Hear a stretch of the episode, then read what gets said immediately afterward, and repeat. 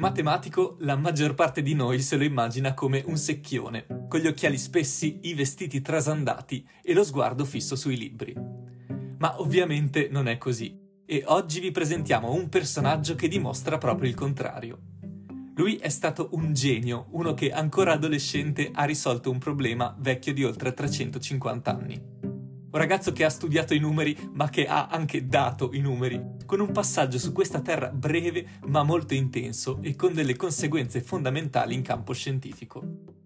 La vita di Évariste Galois, genio incompreso e ribelle, liberale, rivoluzionario, amante romantico, mancato personaggio di Bridgerton e morto giovanissimo in una vicenda da romanzo, è senza dubbio la più affascinante e tormentata di tutte le vite dei matematici è diventata così incredibile che a volte è difficile distinguere il mito dalla realtà. Conosciamolo meglio, questo genio della matematica. Évariste Galois nasce a Bourg-la-Reine, a 10 km da Parigi, il 25 ottobre 1811. Suo padre Nicolas Gabriel ha 36 anni ed è un liberale, sindaco del comune durante i 100 giorni il periodo del ritorno a Parigi di Napoleone, ed è confermato anche dopo per la sua forte personalità. È inoltre il preside di un collegio, fondato dal nonno del matematico stesso. La madre di Evariste, Adelaide Marie, ha invece solo 23 anni e viene da una famiglia di avvocati e magistrati. Ha avuto un ruolo importante nell'educazione del giovane figlio, almeno per quanto riguarda la cultura classica. A 12 anni Evariste inizia la scuola al Louis le Grand, allora collegio reale. Si tratta di uno shock per il ragazzino, che vive un periodo molto impegnativo. Parte bene, è un buon allievo e vince una medaglia d'oro in greco al concours general.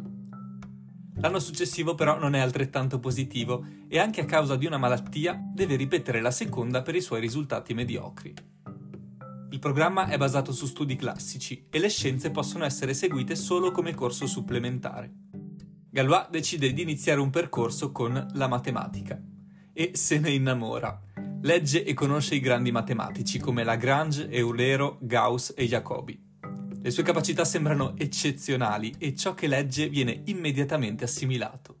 Vince anche il premio al Concours Général des Mathématiques. Da quel momento in poi, però, non si impegna più nelle altre materie. Ciò non gli impedisce di ottenere facilmente buoni risultati. Un insegnante scrive: Non sa mai male una lezione. O non l'ha imparata affatto o la sa bene. Questa facilità lo porta a sbagliare le materie che non lo interessano. I suoi insegnanti sono ben consapevoli che il ragazzo è completamente fuori di sé e che hanno a che fare con uno strano. Nel 1828 il consiglio di classe, dominato da insegnanti di materie umanistiche, si lamenta e troviamo scritto È il furore della matematica che lo domina. Perciò penso che sarebbe meglio per lui se i suoi genitori acconsentissero a fargli intraprendere solo questo studio. Qui perde il suo tempo e non fa altro che tormentare i suoi insegnanti. Il suo professore di matematica, pur criticando la mancanza di metodo, riconosce le sue attitudini. Galois inizia quindi a preparare da solo l'esame di ammissione all'École Polytechnique, un esame solitamente sostenuto da studenti di almeno tre anni più grandi. Evariste è ribelle, ha fretta, vuole tutto e lo vuole subito, e non accetta compromessi. Ma non ha una preparazione organica come gli altri ragazzi. È disordinato, caotico e fatica a sprigionare le sue doti perché è troppo preso dal fuoco del suo impeto. E infatti, a 17 anni, non supera l'esame di ammissione all'École Polytechnique, ma entra comunque in una scuola preparatoria, che forma i futuri professori di matematica. Il suo insegnante lo ammira e lo incoraggia a fare uscire i suoi primi lavori. Il 1 aprile del 29 pubblica un articolo sugli Annales des Mathématiques, che dimostra un teorema sulle frazioni continue periodiche, un documento che in pochi minuti di lettura dimostra decenni di lavoro di altri matematici dell'epoca. Dopo quel periodo iniziano prove e tragedie per il ragazzo. un lavoro presentato all'Académie des Sciences alla fine di maggio, affidato a Cauchy, grande matematico, viene misteriosamente perduto. Il 2 luglio del 1829 il padre di Galois, probabilmente incapace di sopportare gli attacchi del parroco di Bourg-la-Reine, si toglie la vita nel suo appartamento di Parigi. Lascia scritto ad Evariste: È difficile per me dirti addio, mio caro figlio. Sei il mio figlio maggiore e sono sempre stato orgoglioso di te. Un giorno sarai un grande uomo e un uomo famoso. So che quel giorno arriverà, ma so anche che ti aspettano sofferenze, lotte e disillusioni. Sarai un matematico, ma anche la matematica, la più nobile e astratta di tutte le scienze, per quanto eterea, ha comunque radici profonde nella terra in cui viviamo. Anche la matematica non ti permetterà di sfuggire alla tua sofferenza e a quella degli altri uomini. Combatti, mio caro bambino, combatti più coraggiosamente di quanto abbia fatto io. Che tu possa sentire i rintocchi della libertà prima di morire. Evariste, a soli 18 anni, guida il funerale di suo padre. A Bourg-la-Reine si verifica una piccola sommossa. Il sacerdote viene ferito. Pochi giorni dopo questo lutto, il secondo esame di ammissione all'École Polytechnique è un disastro. Galois è bocciato. L'esaminatore aveva posto una domanda sui logaritmi che Galois considerava troppo semplice, addirittura stupida, e si rifiuta di fare alla lavagna i calcoli che gli erano stati chiesti. Lui è abituato a farli a mente. Poi, a quanto sembra, il ragazzo lancia lo straccio per pulire la lavagna in faccia al suo esaminatore. Evariste avrebbe in seguito parlato delle risate folli degli esaminatori all'école, aggiungendo che non mi sorprende che nessuno di loro abbia un ruolo all'Académie des Sciences. Il loro posto non è certo nei posteri. L'Accademia delle Scienze di Parigi è una delle società scientifiche più famose del mondo. Su consiglio del suo insegnante, Galois entra nell'ottobre del 1829 all'École Normale, molto inferiore alla Polytechnique. Scrive i risultati delle sue ricerche matematiche e li presenta all'Académie des Sciences nel febbraio 1830 per concorrere al Grand Prix des Mathématiques ma il segretario permanente per la matematica, Fourier, porta con sé il testo e muore il 16 maggio. Il manoscritto è perduto, non viene letto e non se ne sa più nulla. Nell'aprile del 1830 Galois presenta un articolo di due pagine sulla risolvibilità delle equazioni radicali dedotte dalla teoria delle permutazioni. Non ho idea. Nel giugno 1830 presenta un altro articolo e ha in programma altre pubblicazioni, ma i tempi stanno cambiando. Gli anni della sua adolescenza, i primi decenni dell'Ottocento, sono particolari per l'Europa e soprattutto per la Francia. Qualche decennio prima c'è stata la rivoluzione francese, poi Napoleone e c'è stata anche la rivoluzione industriale che ha trasformato la vita delle persone, soprattutto nelle grandi metropoli come Parigi. Galois vive in una Francia che cerca di ritornare a prima della rivoluzione, con il periodo chiamato della Restaurazione, che porta sul trono un monarca dispotico e autoritario. Le manifestazioni contro il re Carlo X iniziano a moltiplicarsi e la repressione si fa sempre più severa. L'impegno politico di Galois sembra cambiare molto rapidamente. Da questo momento in poi inizia a vivere tutti gli eventi storici e la matematica con la stessa intensità. A Parigi c'è la rivoluzione di luglio e il 27, il 28 e il 29 luglio del 1830, le tre giornate gloriose, sono di fuoco. Si combatte nelle strade per costringere il monarca ad abdicare.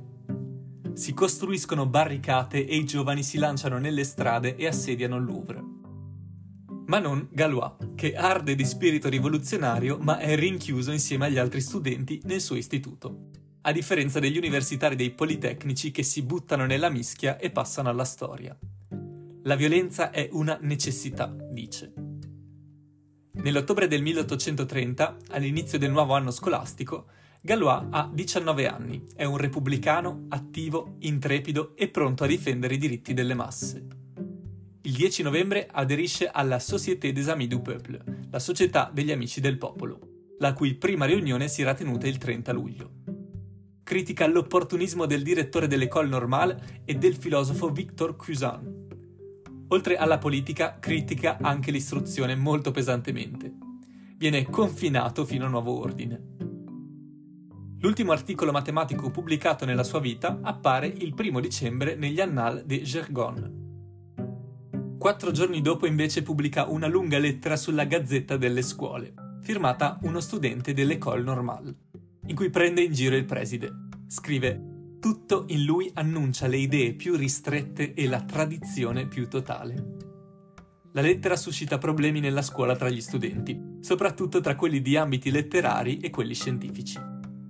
Il 3 gennaio 1831, con una decisione eccezionale, il Consiglio reale espelle Galois dall'École Normale. Evariste si era appena arruolato nell'artiglieria della Guardia Nazionale. Senza risorse, Galois apre anche un corso pubblico di algebra nella libreria Caillot a Parigi.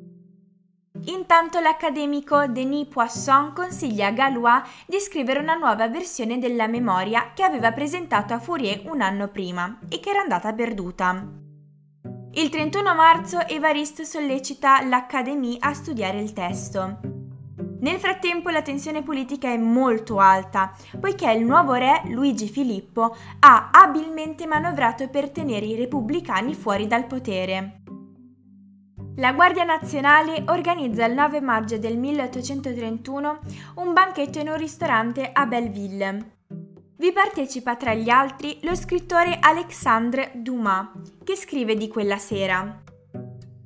All'improvviso, nel bel mezzo di una conversazione privata con il mio vicino di sinistra, il nome di Luigi Filippo, seguito da cinque o sei fischi, mi colpì l'orecchio. Mi sono girato a 15 o 20 posti da me si stava svolgendo una scena molto animata. Un giovane con il bicchiere alzato e il coltello aperto nella stessa mano cercava di farsi sentire. Era Evariste Galois. Qui togliamo un pezzo perché c'è uno spoiler. Quello che riuscivo a vedere in tutto questo era che c'era una minaccia, che il nome di Luigi Filippo era stato pronunciato e quel coltello aperto faceva capire quale fosse l'intenzione. Tornai a casa piuttosto preoccupato era ovvio che ci sarebbero state delle conseguenze. Galois viene arrestato il giorno dopo a casa della madre e imprigionato. I fiumi di vino mi avevano dato alla testa, scrive a un amico. Viene processato il 15 giugno. Quel giorno il quotidiano Le Globe lo difende, parlando del suo genio matematico e delle difficoltà incontrate nella sua storia. Il 4 luglio viene pubblicato il rapporto sul testo di Evarisse. Abbiamo fatto ogni sforzo per comprendere la dimostrazione di Galois. Il suo ragionamento non è né sufficientemente chiaro né sufficientemente sviluppato per poterne giudicare l'esattezza. Dobbiamo aspettare che l'autore pubblichi il suo lavoro per intero prima di fornirci un'idea definitiva. Per il momento non possiamo proporvi di approvarlo. Una grande delusione per il giovane, ma si può supporre che il commento fosse giusto. Il testo non era di facile comprensione, la grafia era terribile e avrebbe potuto spiegarsi un po' meglio.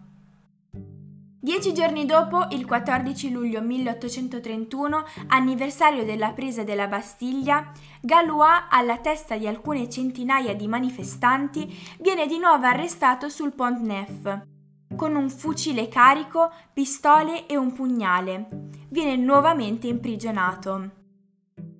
Dopo tre mesi di detenzione, il 23 ottobre, con sua grande sorpresa, è condannato ad altri sei mesi di prigione, con la motivazione di aver indossato illegalmente l'uniforme della Guardia Nazionale. Il suo amico Ernest Duchâtelet, arrestato insieme a Galois, fu condannato solo a tre mesi con la stessa accusa. Evariste ricorre in appello, ma la sentenza viene confermata il 3 dicembre dovrà rimanere in prigione fino al 29 aprile 1832. La sua descrizione indica la statura, 1,67 m, i capelli castani, gli occhi marroni e il viso ovale. In carcere, Galois, provocato da un compagno di cella, afferra una bottiglia di brandy, la svuota in un solo sorso e la scaglia contro il suo provocatore. Poi si apre con i suoi confidenti sui suoi traumi passati. Sapete cosa mi manca, amici miei? Lo confido solo a voi. Qualcuno che io possa amare e amare solo nello spirito. Ho perso mio padre e nessuno lo ha mai rimpiazzato. Mi state ascoltando? E così, quando esce dalla prigione, Evariste conosce una ragazza, che si chiama Stefanie, anche se il cognome non è certo. Si frequentano e lui si innamora di lei. Inizia a scrivere il suo nome e le loro iniziali mescolate sulle pagine dei suoi appunti e dei suoi scritti. Ma quando decide di dichiararsi, il 14 maggio, lei gli dice che è già impegnata, che ha già un fidanzato. Così, poco dopo, a casa di Evariste si presentano due ragazzi, uno è il fidanzato di Stefanie, l'altro è il suo padrino che lo accompagna. Perché il ragazzo è andato a casa di Galois per sfidarlo a duello.